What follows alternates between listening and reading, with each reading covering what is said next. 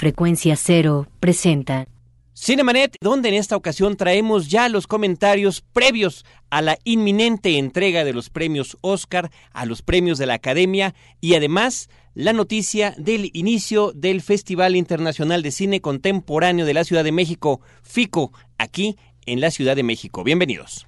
Lee Cine, vive escenas. La mejor apreciación de la pantalla grande en Cinemanet. Carlos del Río y Roberto Ortiz al micrófono. Bienvenidos. Pues enos aquí una vez más, efectivamente, Roberto Ortiz y Carlos del Río, para iniciar este espacio dedicado al séptimo arte. Pues tenemos varias cosas que comentar muy interesantes a propósito del FICO, como tú bien dices, y por supuesto de otras actividades eh, de estreno durante esta semana. Comenzamos. Esta semana, por cortesía de Cine Premier, tenemos pases dobles para la premier de la semana. Escribe a promociones@cinemanet.com.mx y participa en una sencilla trivia para obtener tus boletos. Lo mejor del cine en pantalla grande con Cine Premier y Cinemanet. Noticias en Cinemanet. Pues tenemos, digo, antes de entrar a la cuestión de las noticias, la premier a la que nos está invitando la revista Cine Premier es una eh, función que se va a llevar a cabo el próximo martes a las 8 de la noche. La película, Roberto, se llama Escritores de la Libertad. Escritores de la Libertad, martes 27 de febrero a las 8 de la noche en Cinépolis Diana. La película está protagonizada por Hilary Swank, por Patrick Dempsey, este joven que inició, digo joven porque así es como lo conocimos cuando inició su carrera en los años 80 en las comedias adolescentes, de repente desapareció y lo vemos retomando nuevos bríos a través de la televisión, a través de la serie Grey's Anatomy, que ha sido todo un hitazo impresionante y que ahora pues está aprovechando también para regresar a la pantalla grande. Patrick Dempsey, Scott Glenn, el sensacional Scott Glenn están también en la película. Así que ya saben, escritores de la libertad, cortesía de Cinemanet y de la revista Cine Premier, el martes 27 de febrero, 8 de la noche en Cinépolis Diana. Tenemos, Roberto, la noticia de el, la inauguración, el inicio de actividades del FICO.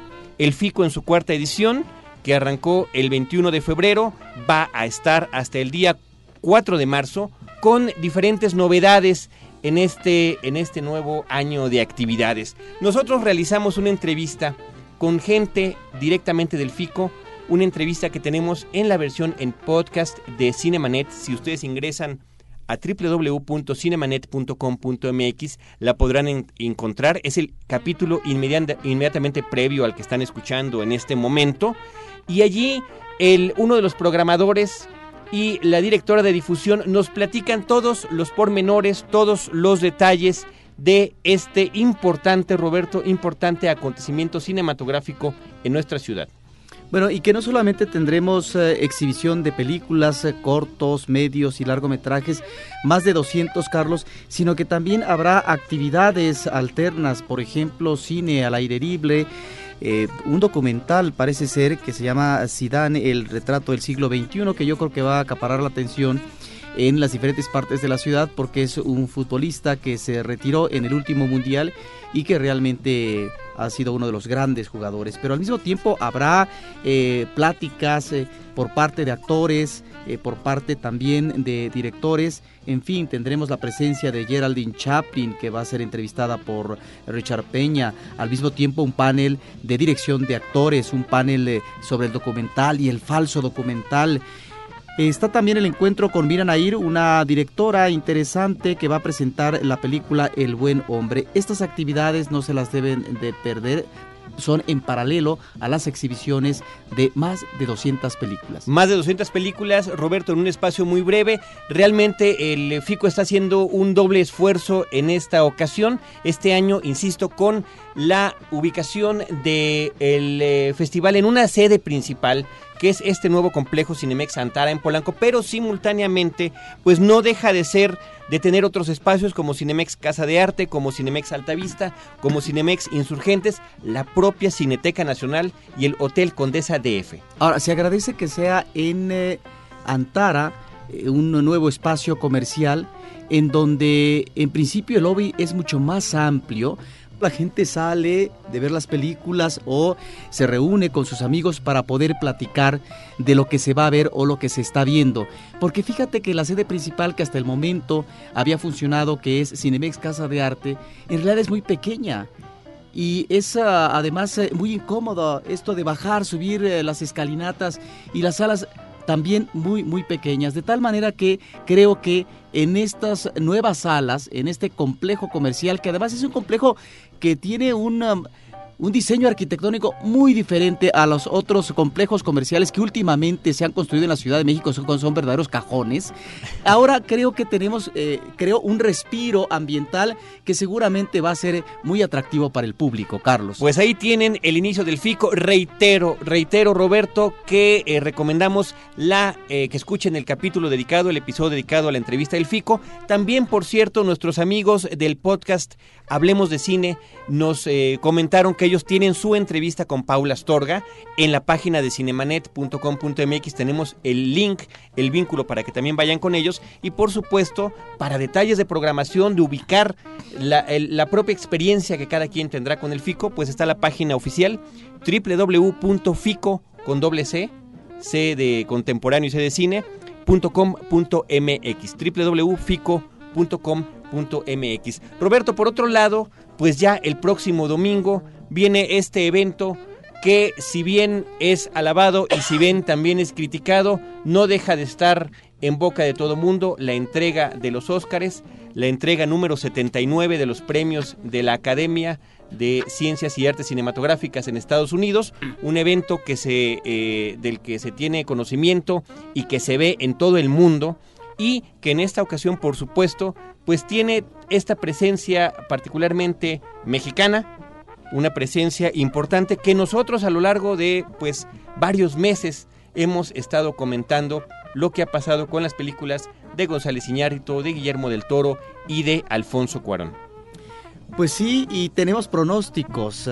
¿Cuáles son las películas que nosotros consideramos que pueden ganar el premio en las diferentes categorías o cuáles son las que suponemos, ¿no? Que sean nuestras favoritas, porque ahí tiene que ver no con lo que pueden ser nuestras, ah, eh, nuestros deseos en cuanto a lo que hemos visto y las referencias que tenemos, sino que finalmente eh, es lo que uno piensa que puede llegar a aterrizar en la conquista de un Oscar. Yo creo que siempre cuando se hace cualquier pronóstico, cuando se hace cualquier quiniela de este tipo, por llamar de alguna manera, entra en varios factores. Entra en lo que uno quiere, lo que a uno le gustó y lo que uno cree que pueda pasar. Con eso en mente y con el antecedente de que Roberto y yo somos pésimos para los resultados, vamos a comentar algunas de las principales categorías de lo que cada uno de nosotros cree que vaya a ganar. Mira, en mejor película, si la academia es eh, muy adicta al uh, melodrama lacrimógeno, seguramente se lo dará a Babel de González Iñárritu, que en realidad es una película que a mí eh, no me gusta, pero me da la impresión que puede ganar como mejor película Cartas de Iwo Jima, eh, dirigida por Clint Eastwood. Yo creo, Roberto, y ahí es donde meto el corazón por completo, que será Los Infiltrados, la película de Martin Scorsese, la que se lleve ese premio, la que quisiera yo que se lo llevara, que es la película que me pareció la mejor y la más emocionante de las que están nominadas. Sí, yo también eh, consideraría Los Infiltrados, pero ahí yo tendría que mencionar que en el caso de el mejor director, ahí sí es donde tendremos seguramente el premio después de mucho tiempo que no se lo han ah, otorgado, que no se lo merecía tampoco Martínez Scorsese porque no ha realizado películas interesantes en los últimos años, pero creo que se reivindica, se recupera en Los Infiltrados y muy seguramente en el caso de Mejor Director será el respaldo a toda una trayectoria. Por eso es que divido entre mejor película y mejor director. Sí, que yo, y yo creo que los tengo yo invertidos en ese caso. En este caso me parece que será Alejandro González Iñárritu quien se lo pueda llevar, ya que el eh, reconocimiento internacional que tiene Babel puede ser ese sustengo para imponerse ante gente de la categoría de Clint Eastwood o de Martin Scorsese. Roberto, en el caso del mejor actor, pues bueno, una carrera consolidada como la de Forrest Whitaker, la verdad solo necesitaba un papel protagónico en una película de esta naturaleza, en una película de este tamaño, para que se diera una suerte de reconocimiento oficial. Ya se ha llevado premios muchos importantes, entre otros el Globo de Oro y el premio BAFTA de la crítica de la Academia Británica. Y bueno, el caso es muy similar al del año pasado de Philip Seymour Hoffman. Muy buenos actores que finalmente eh, aterrizan un papel principal eh, con un personaje histórico y que bueno, se llevan todos los premios que hay en ese lugar. Podría considerarse que Will Smith llegue a la recta final. Sin embargo, Carlos, eh, creo que ya recientemente se han dado a más de un actor afroamericano y posiblemente no sea el destino suertudo para Will Smith en esta ocasión. Ahí está también la cuestión de la nominación a mejor actriz. Yo creo, Roberto, como Ahí es indudable. mucha de la crítica, Helen Mirren es, es la que se lo, se lo puede y debe llevar. Sin embargo, yo creo que pudiera haber ahí la sorpresa de Penélope Cruz, porque bueno, eh, ahí es una de las categorías más complicadas. Sí, no lo creo. Pero yo digo lo de Penélope porque finalmente a Volver extrañamente no le dieron ni siquiera la nominación a mejor película extranjera. Mejor actor de reparto, estoy seguro que estamos eh, empatados. Pues eh, mira, yo quisiera que fuera Alan Arkin. Yo también. Sí, pero se lo puede llevar Eddie Murphy. Eddie Murphy pudiera ser. Yo creo que Alan Arkin tiene a su favor el hecho de que la película en la que participa Little Miss Sunshine es una de las favoritas del público en esta ocasión. Mejor actriz de reparto, Roberto, yo me voy con Adriana Barraza, una eh, pues interpretación muy emotiva de la mexicana, creo que es de lo que más recordamos eh, de la película. Yo creo que a ella y a la japonesa, pero la que está nominada es ella y que este tipo de interpretaciones coinciden con los estándares que normalmente premia la Academia estadounidense. Yo Adriana Barraza no la recuerdo con gratitud en Babel. Creo que quien se puede llevar el Oscar es eh, Jennifer Hudson, ¿no? Por Dreamgirls. Mejor guion original, Roberto, me voy por completo con El laberinto del fauno creo que es de las cosas eh, más novedosas que ha habido en este año y eh, bueno, pues es una de las varias nominaciones que tiene. Pequeña Miss Sunshine es mi favorita. Pequeña Miss Sunshine que tiene muchas posibilidades por lo que decía de cómo ha sido consentida por el público. Mejor guion adaptado, Roberto, una vez más me voy con todo el corazón, me voy con Niños del Hombre, que de las tres películas mexicanas que están participando es la que más me gusta y es a la que está eh, pues quizá con las menos nominaciones. No, sin embargo, las nominaciones de mejor guion adaptado y mejor guion original son de las más interesantes que hay. Sin embargo, creo que tal vez uh, sí, Children of Men, pero también puede eh, llegar a la recta final, perdón, Little Children. O Los Infiltrados, que, que bueno, además parte de este otro guion de otra película. Muy posiblemente. Y, si muy hubiera, posiblemente y si hubiera una concesión terrible, terrible por parte de los Oscars, pudiera ser esta cosa de Borat, ¿no? No, no, no, no. Eso sería un agravio. Pero bueno, ya pasó, ya le dieron Un agravio. ya le dieron un premio importante en los Globos de Oro. y un respaldo al mal gusto. Roberto, mejor película extranjera, pues obviamente El laberinto del fauno. La que pudo haber sido su principal enemigo, su principal contrincante, que es la película Volver, no estuvo, eh, no estuvo nominada en una cosa que es de, de extrañarse muchísimo. Porque eh, normalmente Pedro Almodóvar es un consentido de los Óscares. Considerando eso y considerando el éxito que ha tenido, pues no fue un éxito de taquilla, pero sí fue un éxito de, en cuanto a reconocimientos. Del laberinto del fauno creo que es la que se lo va a llevar. Pues yo ahí sí creo que como mejor película en lengua extranjera hay algo extraordinario que pasó en la Cineteca el año pasado, que es La vida de los otros, eh, una película alemana que me parece que es eh, formidable. Muy posiblemente esta película que tal vez sea una obra maestra sea la que se lleve en lengua extranjera. Bueno, es mi favorita, Esto- así pero, es. pero muy seguramente la impertinencia del laberinto del fauno va a llegar a la recta final. Mejor película animada, ahí es una terna. Eh, Cars, que es la favorita. Happy Feet, que bueno, tuvo una, una eh, animación prodigiosa, impactante, aunque al final la historia no me gusta mucho. Y Monster House, que es la que más me gusta. Con esa me quedo, me parece que es la propuesta más original, la más arriesgada, quizá la te- técnicamente la, la menos acertada, pero aquí no es un premio técnico, es un premio por película. Pues ahí fíjate que ninguna me gusta, ¿eh?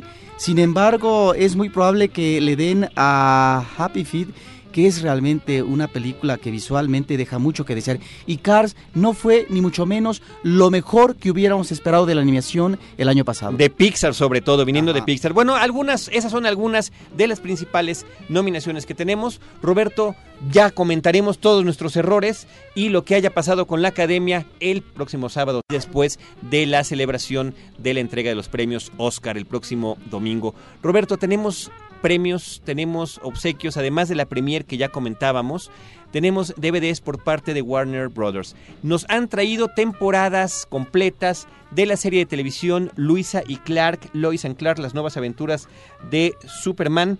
Eh, y vamos a regalarlas a través de trivias que proporcionaremos en nuestro correo electrónico. Promociones arroba cinemanet.com.mx es la dirección de correo electrónico a donde deben de escribir solicitando su trivia y diciendo que quieren participar por Lois and Clark, las nuevas aventuras de Superman. Para esos días de quedarse en casa, nada como una buena película. Escribe a promociones@cinemanet.com.mx y llévate contigo uno de los DVDs que por cortesía de Warner Brothers tenemos para ti. Cine en DVD con Cinemanet. Vámonos, Roberto, a escuchar una canción. Vamos a oír de la película Absolute Beginners, una cinta con David Bowie, la canción Selling Out de Slim Gaillard.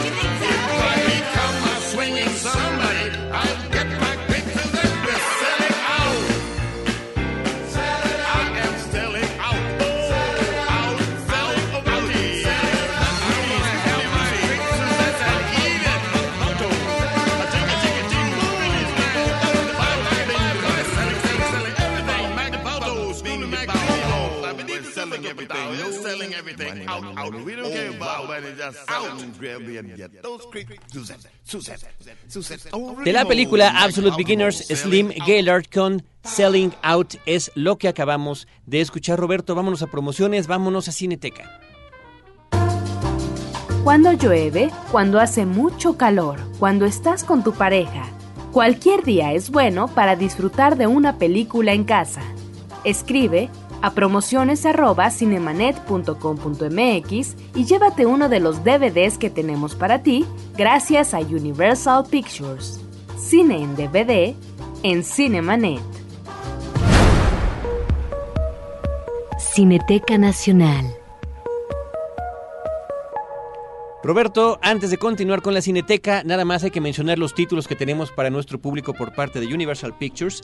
Tenemos la película Aceptados, Accepted, una comedia eh, estadounidense, al igual que American Pie, una carrera al desnudo, una continuación de esta serie de películas que se fue directamente a DVD y eh, la versión en dos discos de un musical que se presentó en la Gran Bretaña con eh, el tema de la Guerra de los Mundos, una versión musical de Jeff Wayne. Estos son los premios que se pueden llevar si escriben a promociones.cinemanet.com.mx. Roberto, Cineteca Nacional. Dos recomendaciones eh, para el público de las actividades de Cineteca Nacional durante este fin de semana y la próxima semana.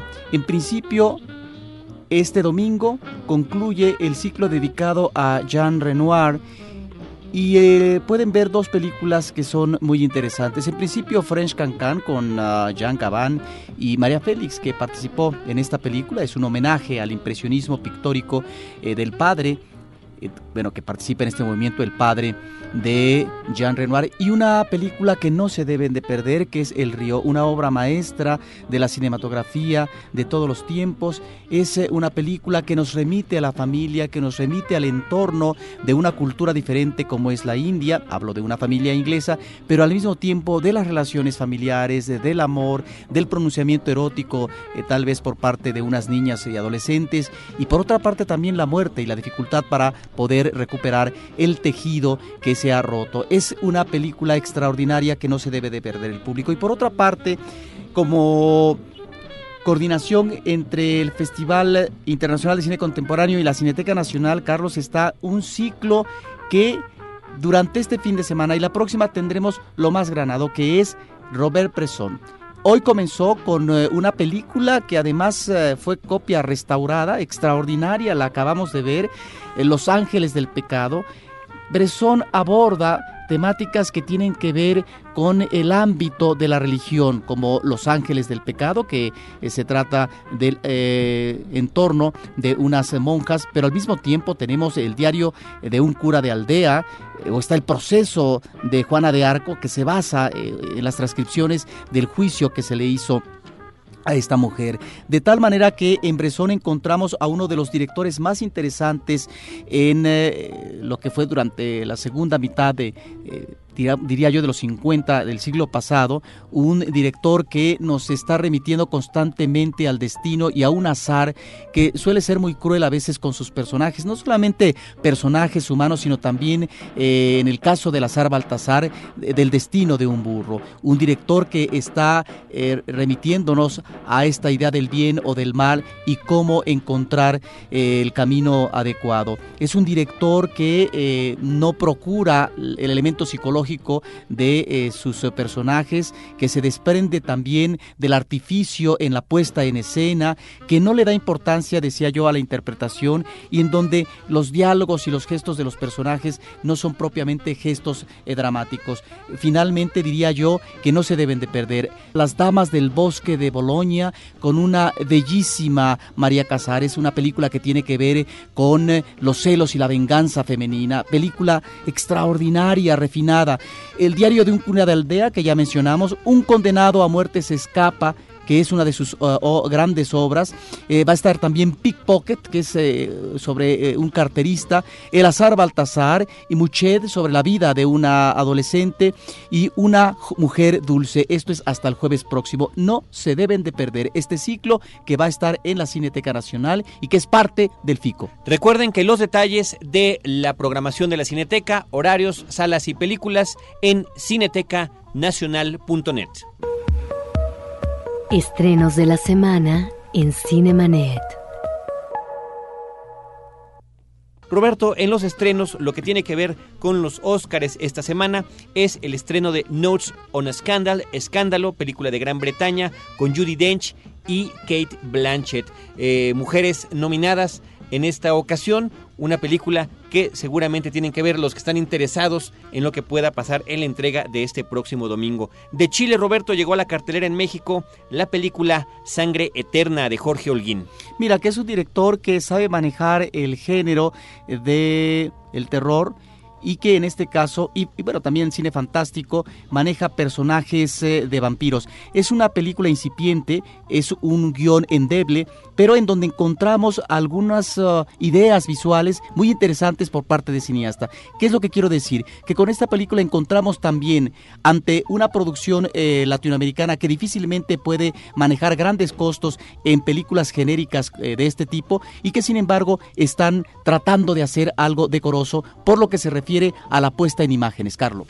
Roberto también se estrenó eh, o se estrena Secretos Íntimos, que es justamente Little Children, la película con la que arrancó el FICO, esta película de Todd Field con Kate Winslet y Jennifer Connelly. Esta es una película muy recomendable, es eh, una cinta que a partir de una narración pausada, serena, un manejo de fotografía hermosa, pulcra, poco a poco nos va presentando dramas humanos. El título en español, lamentablemente, eh, pues eh, tergiversa lo que es eh, el, fondo. Little Children. Nos está remitiendo a qué, Carlos? No a los niños de los personajes principales, sino a un manejo incipiente existencial por parte de los personajes adultos que no han encontrado el camino, que difícilmente pueden armar dentro de la vida que ya han establecido, que han decidido en términos matrimoniales y demás, o a partir de las relaciones lésbicas, no saben todavía eh, cuál es la ruta, de qué manera pueden tal vez encontrar un camino hacia la felicidad. Me parece que es una película en donde encontramos personajes atribulados y que difícilmente pueden levantarse a partir de una, no un equívoco, pero sí de una situación que no logran del todo aclarar con respecto a la inmediatez de sus vidas. Creo que encontramos magníficas actuaciones y entre ellas, bueno, está no solamente Jennifer Connelly, sino una magnífica Kate Winslet. Pues ahí está Little Children, Secretos Íntimos, que es como se llamó en español dentro de los estrenos de esta semana. Nos preguntan, Roberto, ¿qué posibilidades tiene Fernando Cámara como sonidista de Apocalipto para el Oscar? Pues el 20%, ¿no? Son cinco, son cinco los nominados. Quizá la, la cuestión que habría que tomar en consideración es que eh, pues pudiera haber esta concesión hacia los mexicanos este año. Siempre todo mundo quiere dar lecturas, que quien anunció los Óscares, que anunció las nominaciones, pues Alma Hayek, entonces eso significa que van a llegar para los mexicanos. Y bueno, hace un par de años estuvo este asunto donde se reconoció a los histriones afroamericanos como Denzel Washington y Halle Berry. Así que bueno, si alguien lo quiere leer por ese lado, pues es otra manera de preparar o hacer sus quinielas. Por lo pronto que esto no vaya a crear un síndrome, una frustración enorme como cuando pierde la selección mexicana de fútbol, que eso es... Creo que hay demasiadas posibilidades y el simple hecho, el simple hecho, Roberto, y no lo digo en un afán derrotista, pero tener la nominación y tener sobre todo este reconocimiento a nivel global de estas películas es lo importante. Roberto, ya nos vamos a retirar. Nosotros queremos agradecer, como siempre, a Álvaro Sánchez, nuestro operador, la asistencia en la producción, la voz que les toma sus llamadas telefónicas de Paulina Villavicencio, la producción siempre alegre y entusiasta de Celeste North, también la producción de Edgar Luna y en la conducción Roberto Ortiz y Carlos del Río, quienes los esperamos dos veces a la semana en podcast en www.cinemanet.com.mx y nos vemos con cine, cine y más cine. Los créditos ya están corriendo. Cinemanet se despide por el momento. Más en una semana. Vive cine en Cinemanet. Frecuencia cero. Digital Entertainment Network.